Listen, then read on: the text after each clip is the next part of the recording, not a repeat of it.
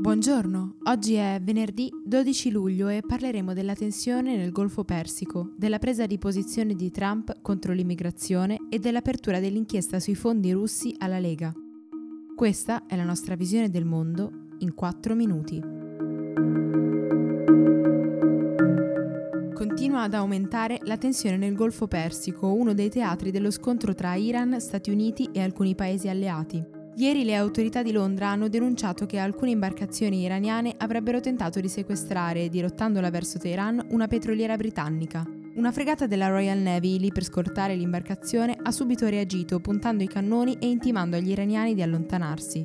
L'Iran nega l'episodio e il capo diplomatico ha definito le affermazioni britanniche prive di senso.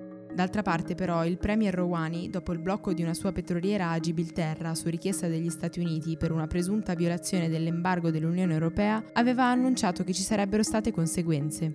Rouhani minaccia di chiudere il Golfo, uno dei passaggi più strategici per il commercio di petrolio internazionale, in risposta alle sanzioni statunitensi. Due funzionari della sicurezza nazionale degli Stati Uniti hanno rivelato che è previsto per domenica l'inizio delle incursioni delle autorità per arrestare migliaia di famiglie di migranti che si trovano nel paese senza documenti. L'operazione, sostenuta dal presidente Trump, includerà il loro trasporto in centri di detenzione familiare situati in Texas e Pennsylvania.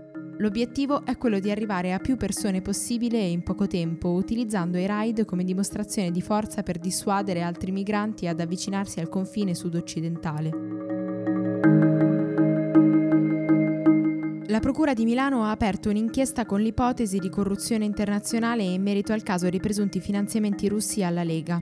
I capigruppo alla Camera e al Senato hanno annunciato di voler chiedere l'istituzione di una commissione parlamentare d'inchiesta e alcuni senatori Dem hanno chiesto a Matteo Salvini di presentarsi di fronte al Senato per chiarire la vicenda.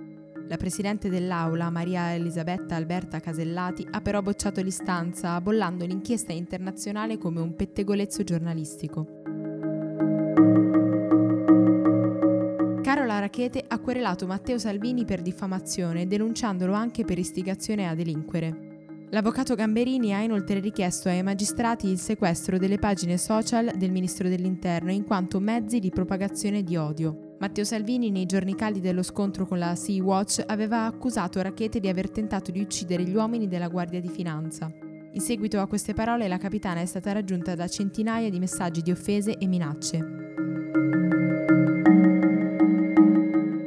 Camion bomba è esploso ad Afrin, nel nord-ovest della Siria, causando 13 morti e una trentina di feriti. Due vittime sarebbero bambini. Secondo l'agenzia stampa statale turca, l'attacco sarebbe stato portato a termine da miliziani curdi dello YPG che solo un anno fa hanno perso il controllo dell'area per mano dei turchi, che sostengono i ribelli siriani. Per oggi è tutto. Da Antonella Serrecchia e Rosa Uliassi, a lunedì.